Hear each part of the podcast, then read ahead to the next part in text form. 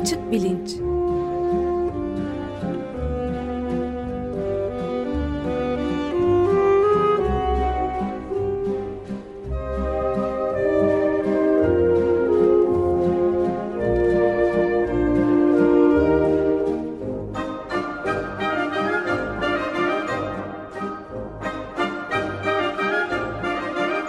Güven Güzeldere ile bilim ve felsefe sohbetleri.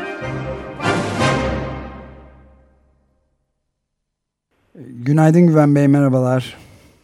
Günaydın Ömer Bey. Günaydın Güven Bey, merhaba. Günaydın Can. Evet, tatilin ardından ıı, tekrar buluşmuş oluyoruz. Ne konuşuyoruz? Ee, evet, büyük tatil bitti. Ee, işbaşı yaptık ee, hepimiz. Ben yani biz bu son haftalardır işte hep e, döviz kaç para oldu, dolar kurunda e, inişler çıkışlar falan bunlara bakıyoruz sürekli bir ulus olarak ama e, bilim dünyasında aslında heyecan verici gelişmeler oluyor. Dolayısıyla bu programda e, biraz son birkaç haftada e, bilimde neler olmuş bunlardan e, kısaca bahsedelim diye düşündüm.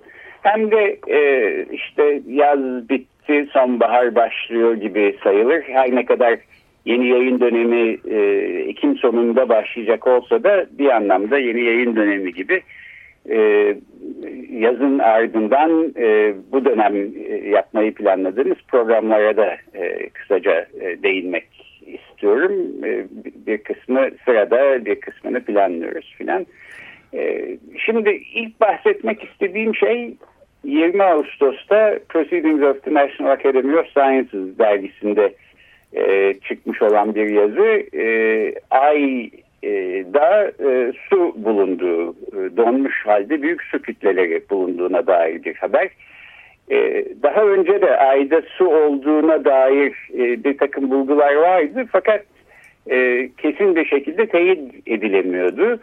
E, bu sefer bu e, işte yaklaşık 10 gün kadar önce, 8 gün kadar önce e, çıkmış olan bu yazıya bakarsak e, bunun kesin olarak kanıtlanmış olduğunu söylüyorlar ve e, aslında önemli ölçüde, e, önemli büyüklükte su kütleleri olduğu e, öne sürülüyor.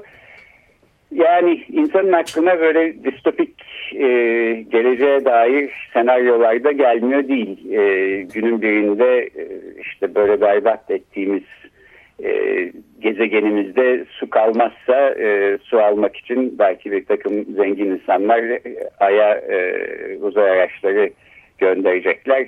E, parası olmayanlar susuzluktan kırılacak falan. Yani bunlar böyle film senaryoları gibi şeyler ama e, gerçekleşme ihtimali de e, var gibi gözüküyor bu tür yeni bulgular ışığında.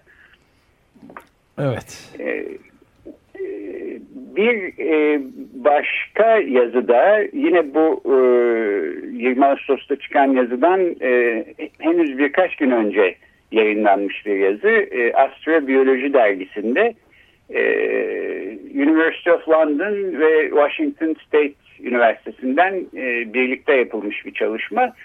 E, ay yüzeyinde yaklaşık 4 milyar yıl kadar önce yani e, dünyada hayatın ilk başladığı e, zamana denk geliyor. E, ay yüzeyinde de hayatı e, hayatın ortaya çıkmasına elverişli bir takım koşullar olduğunu iddia ediyorlar. E, bu su bulgusuyla bir araya gelince işte ayda belki bir zamanlar hayat vardı düşüncesini daha da güçlendiriyor. Varsa eğer e, fosillerini bulmak filan da herhalde mümkün olabilir. E, epeydir e, biliyorsunuz 1969 senesinde e, ay yüzeyine ilk kez bir e, insan ayağı değmişti. Fakat e, son zamanlarda NASA'nın e, uzay projeleri büyük ölçüde rafa kalkmış gibiydi. Yeniden bir hızlanma söz konusu ve benim e, görebildiğim kadarıyla Amerika Birleşik Devletleri yeniden bir büyük bütçe ayırmayı düşünüyor. Hatta ay e, ayda bir koloni kurma üzerine çalışmalar e, yapıyorlar filan. E, yani ayla ilgili e, gelişmelerin önümüzdeki 10 yıl içinde e, daha artacağını ve sürekli gündemde e, olacağını düşünmek mümkün bu durumda. Evet aydaki yani su gerek su gerekse de e, canlı hayat izlerinden kalkarak e, bir takım spekülasyonlar yapılabilir belki fakat e, herhalde bir endüstri devrimi geçirmediği muhakkak bu medeniyetin. Öyle gözüküyor evet. Bu arada bir hatırlatma babından belirteyim galiba geçen sene bu zamanlardaydı Harvard Üniversitesi'nde araştırmacı Doktor Betül Kacar'la bir program yapmıştık. Kendisi bir astrobiyolog. Astrobiyoloji evet. yeni ve interdisipliner bir alan ve e, dünya dışındaki e, yerlerde hayatın e, başlaması ve e, evrimleşmesi üstüne e, çalışıyordu. Bu programı e, e podcast e, kaydını açık bilinç e, Twitter sayfasından koyacağım ilgilenenler konuyla ama o zaman konuşmuş olanlar bakabilir. E, bu sene fizik e, ve matematik üzerine programlar yapacağımızı söylemiştik. Boğaziçi Fizik Dörtlüsü'nü ağırlamıştık e, bir iki ay önce. E, bir başka konuğumuz da ileride e, Orta Doğu Teknik Üniversitesi'nden astrofizikçi Profesör Şölen Dalman e, olacak. E, kendisiyle de bu konuları yeniden ziyaret edeceğiz. Böyle bunu da bir dipnot olarak eklemiş olayım. Evet. Ee, bu, bu konularda ilginç bir e, makale de e, eğer bitirebilirsem e, bugün yarın çevirisini de koymayı düşünüyoruz. Bu Chris Hedges'in Truth Out, Truth Dig internet sitesinde e, yeryüzü gezegenine elveda derken başlıklı astrofizikçilerle de e, ayrıntılı konuşmaları içeren ve medeniyetin belli bir noktasından sonra kendini nasıl yok etmekte olduğuna ilişkin biraz bir hayli iç karartıcı ama önemli bilgiler içeren bir e, yazı da var. Ondan da e, bahsederiz. Tamam. E, yani aslında ay yüzeyinde bir koloni falan kurulursa bunun e, aya bir faydası olmayacağı da açık gözüküyor. E, evet. E, ayı insanlardan korusun e, tanrılar demek lazım herhalde. Olabilir. E, peki şimdi bir başka e, alana geçelim. E, evrim e, kuramı yine Ağustos ayı içinde yayınlanmış iki e, makaleden bahsetmek istiyorum. E, ilki Oslo Üniversitesi'nden e, evrimci biyolog Mark Rabinet ve ekibinin yaptığı bir çalışma. E, serçeler üstüne bir e, çalışma yapmışlar. Ve e, insanların yoğunlukla yaşadığı bölgelerdeki serçelerin DNA'sını e, insanlarla pek ilişkisi olmayan e, serçelerin DNA'sıyla karşılaştırmışlar ve arada önemli farklar bulmuşlar. E, buldukları fark şu, insanların e, yoğun olduğu bölgelerde yaşayan e, serçelerde e, daha büyük bir gaga e, ve nişastalı yiyeceklere e, yiyecekleri yiyeceklerle beslenmeyi sağlayan e, bir genetik değişim e, söz konusuymuş. E, bu buradan ne sonuç çıkıyor? Bu aslında e, gözümüzün olan önünde olan e, evrimsel bir sürecin bir örneği diye e, düşünmek mümkün. E, bildiğimiz üzere kimse e, insanların e, yoğun olarak yaşadığı bölgelerdeki serçeleri tasarlayarak başka bir e, genetik yapıya ulaştırmıyor. E, mutasyon sonucunda e, rastgele olan bir takım değişimler doğal seçilim sonucunda e, belli popülasyonlarda baskın hale geliyorlar. Serçelerde de öyle olmuş gibi gözüküyor. Yani e, insanların yaşadığı bölgelerdeki serçelerde e, mutasyon sonucunda gagaların büyümesi veya nişastalı yiyeceklerle beslenmenin e, artması e, bir şekilde o serçe popülasyonunu avantajlı hale getirmiş. Çünkü e, insanların beslediği işte ne bileyim biz de mesela ekmek parçaları koyuyoruz e, kuşlar gagalasın diye. e, ekmek belki her kuşun yiyebileceği bir şey değil ya da beslenme değeri fazla değil ama e, bu serçeler için e, nişastalı yiyecekler e, önemli bir beslenme değerine sahip. Gagaları da ayrıca nişastalı yiyecekleri yemek e, yemeleri konusunda e, elverişli. Dolayısıyla bir şekilde e, dünyadaki evrimsel sürecin aslında çok yavaş olarak ilerleyen bir süreç de olsa e, serçeler üstünde nasıl bir fark yarattığının e, bir örneği e, olarak e, Proceedings of the Royal Society e, dergisinde bu sefer yayınlanmış bir yazı. E, ilginç bir yazı. E, evrim konusunda e, epey program yapmıştık. E, bu sene daha da devam edeceğiz. E, birkaç tane planladığım e, şimdiye kadar değinmediğimiz konulara değinmek için e, yapacağımız evrim kuramı programı olacak. E, bunu da şimdiden haber vermiş olayım. Peki ben de bir parantez olarak şunu sorabilir miyim? Yani Oslo Üniversitesi'ndeki araştırmacılar bir de İstanbul'daki martıların simit ve pizza mesela filan konusundaki davranışlarını yeme içme alışkanlıklarını araştırsalar ilginç sonuçlara varabilirler belki. Bana da öyle geliyor. Yani Türkiye'de aslında e, her alanda yapılabilecek tek çok e, özel çalışma var. Bu, bu çalışmaların koşulları e, elimizin altında. Ama işte e, bilimle uğraşmak için e, özgür düşünceye yer açmış e, bir e, ülke de lazım. E, bunu pek becerebildiğimiz söylenemez maalesef. Evet. Günün birinde evet bu tür çalışmaların Türkiye'den de çıkıp böyle çok prestijli bilim dergilerinde yayınlandığını görürüz, e, göreceğiz diye umuyorum. E, şimdi yine Ağustos içinde bu sefer 22 Ağustos'ta henüz birkaç gün önce Nature dergisinde yayınlanmış bir başka yazıdan da bahsetmek istiyorum. Bu da e, bu sefer biz insanların evrimini ilgilendiren bir yazı e, Neandertal bir anne ile deniz ovalı bir babadan e, olma bir e, 13 yaşında olduğu tahmin edilen e, bir kız çocuğunun kemikleri bulunmuş Siberya'da bir e, mağarada. E, bu kız çocuğunun yaklaşık 50 bin yıl önce yaşayıp ölmüş olduğu düşünülüyor. Ve işte insanın alt türü olarak olduğu düşünülen Neandertallerle Denizovalılar arasında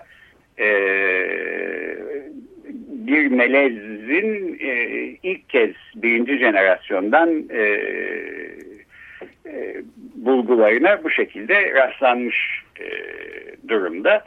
E, önemli bir gelişme evrimci biyologlar arasında epey e, ses getirdi hatırlayalım. E, aslında bunu da e, hatırlatma babından söyleyeyim. Açık Bilincin Twitter sayfasına da koydum. E, bu konularda çalışan e, New York Eyalet Üniversitesi Buffalo'da e, Doktor Ömer Gökçümen var. Kendisini iki kez konuk etmiştik Açık Bilinç'te.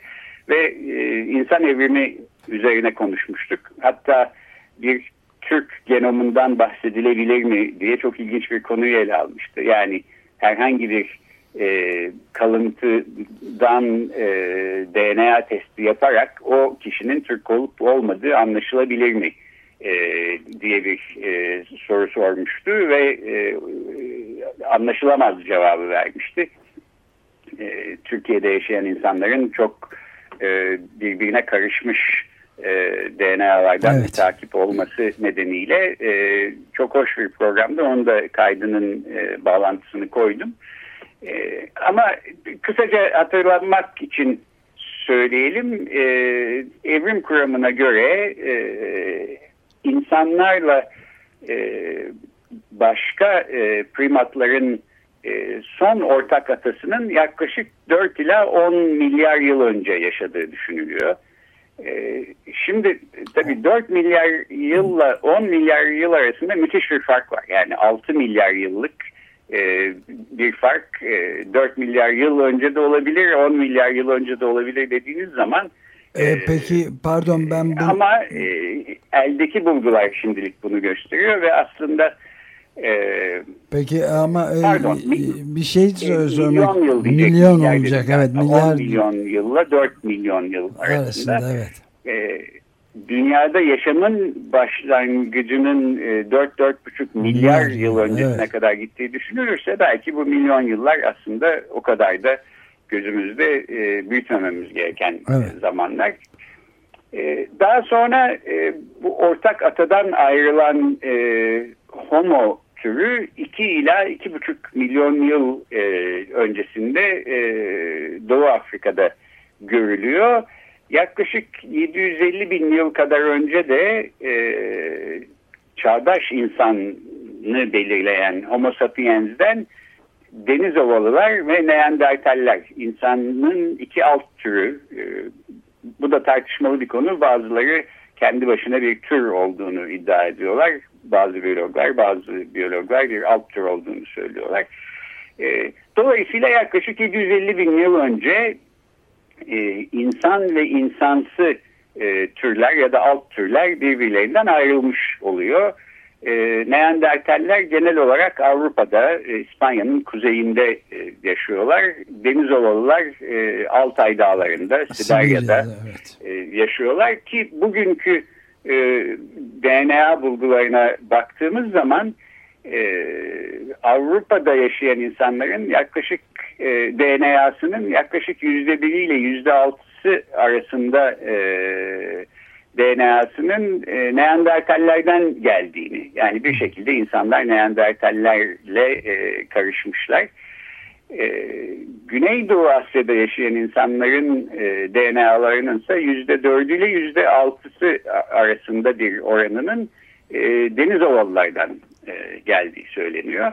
E, bu bahsettiğim 22 Ağustos'ta çıkan yazıya göre insanlarla Neandertaller ve insanlarla Denizovalılar birbirleriyle karıştıkları gibi Denizovalılarla e, Neandertaller de birbirleriyle karışmışlar ve işte bir Neandertal anneyle Denizovalı bir babadan olma bir kız çocuğu 50 bin yıl önce 13 yaşındayken e, o mağarada ölmüş, kemikleri orada kalmış. E, bulgular da oradan geliyor.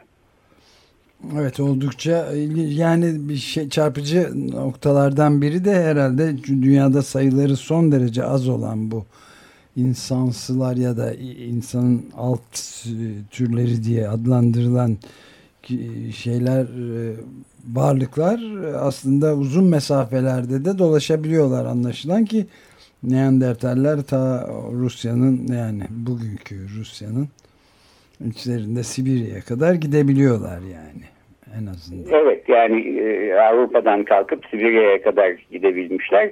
Bilindiği kadarıyla dünya yüzeyinde, e, dünya üstünde şu anda yalnız e, işte biz insanların, çağdaş insanın türünü belirleyen Homo sapiens dışında herhangi bir tür ya da alt tür yok. Yani yaşayan bir Neandertal ya da yaşayan bir deniz ovalı yok. E, niye e, yok oldukları konusunda da e, tartışmalı e, pek çok tez öne sürülüyor. E, işte Neandertallerin yok olması e, Homo sapiens sayesinde mi ya da Homo sapiens yüzünden mi oldu başka sebeplerle mi oldu falan diye.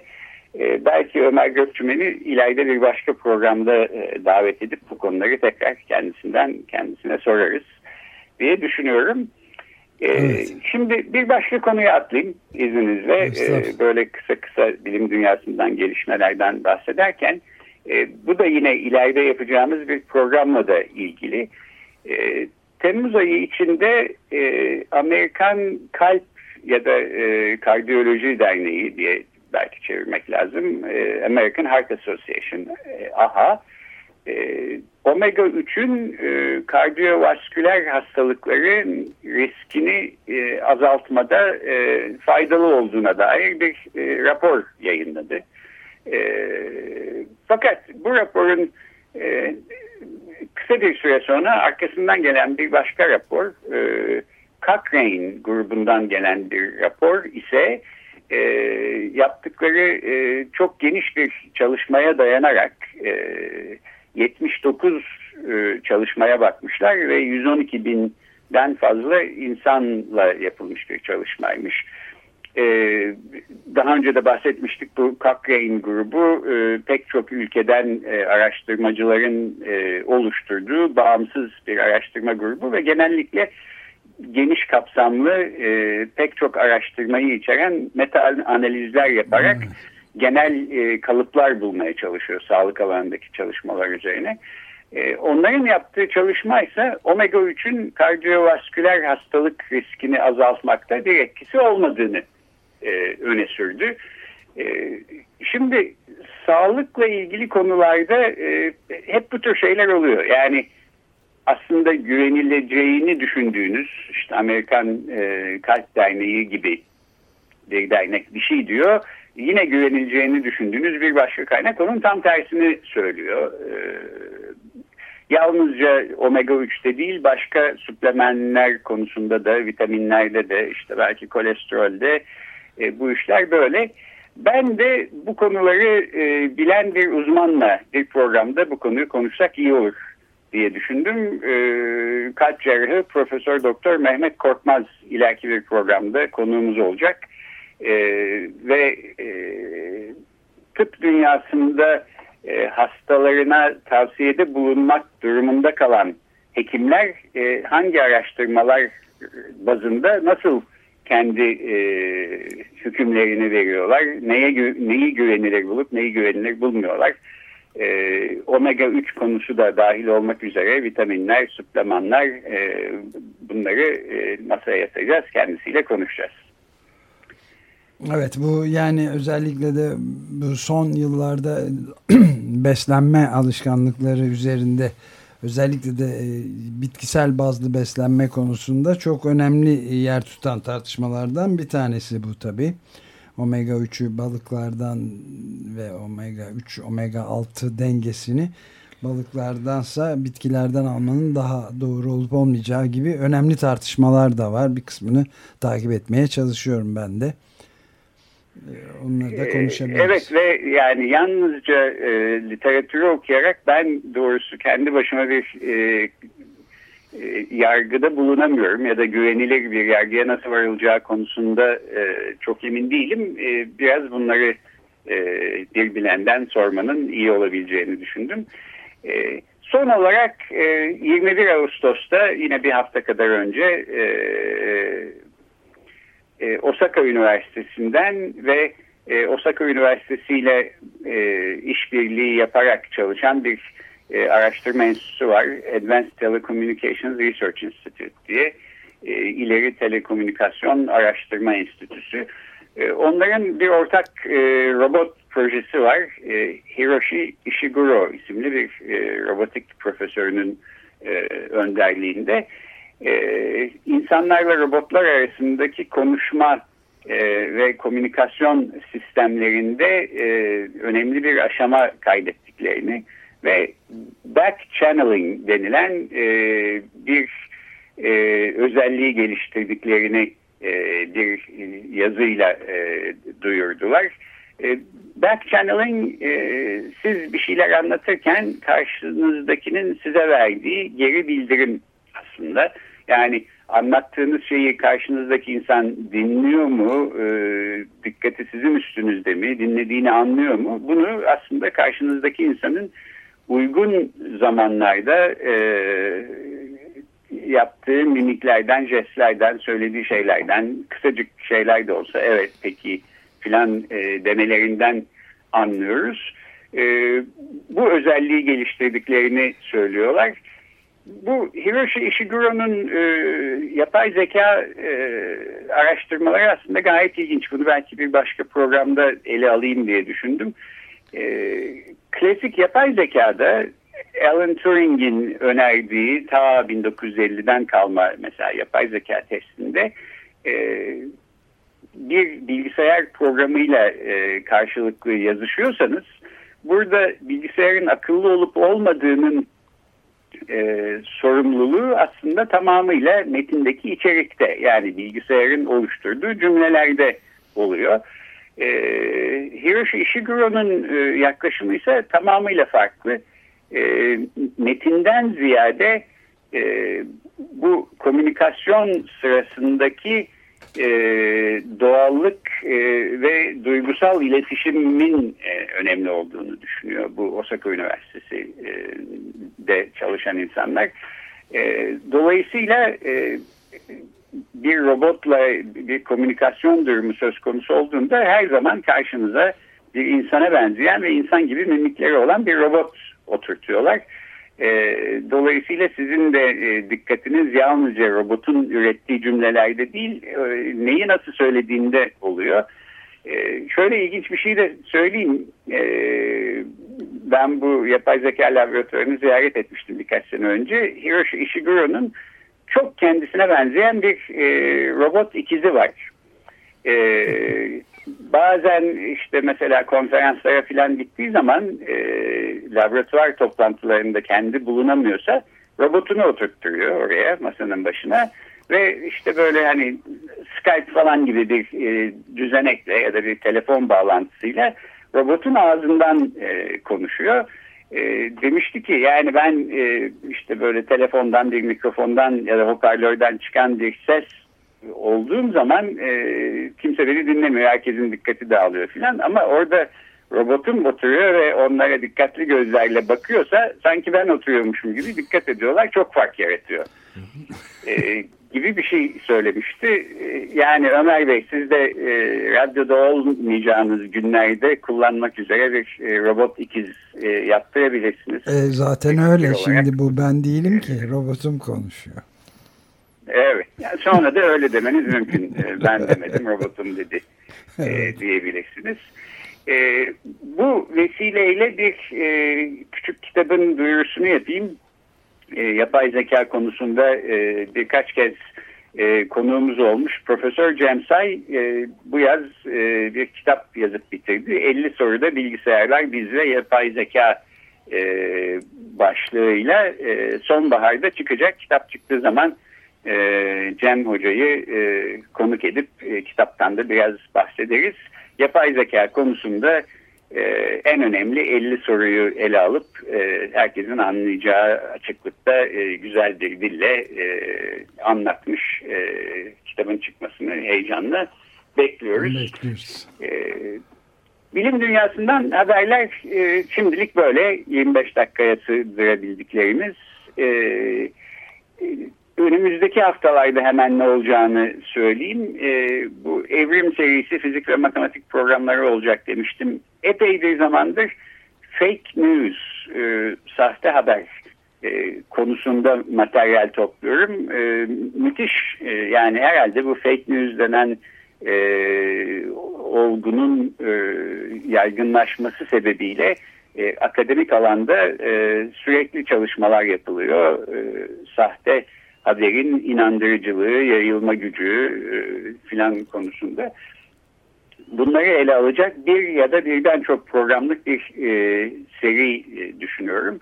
Evet yani e, pardon e, Rudy Giuliani'nin son e, gerçek gerçek değildir şeklindeki olağanüstü ifadesini de konuşuruz herhalde.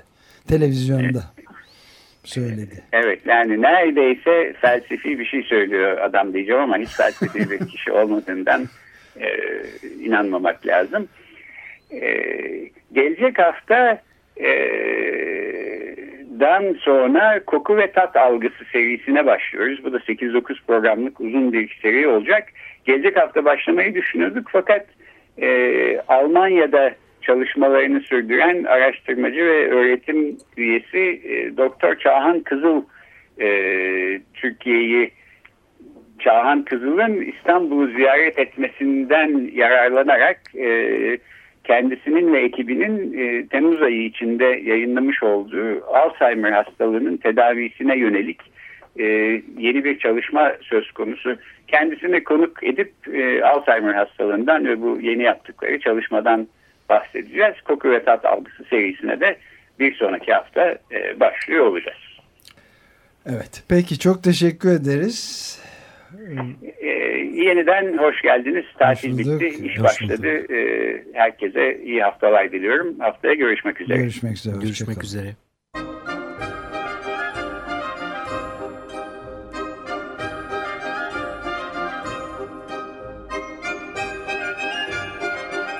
Açık Bilinç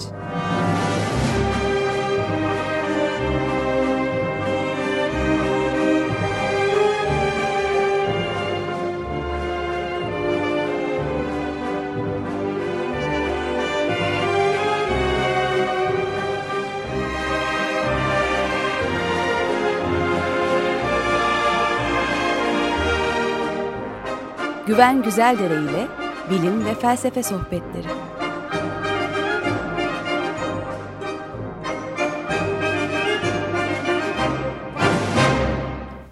Açık Radyo program destekçisi olun.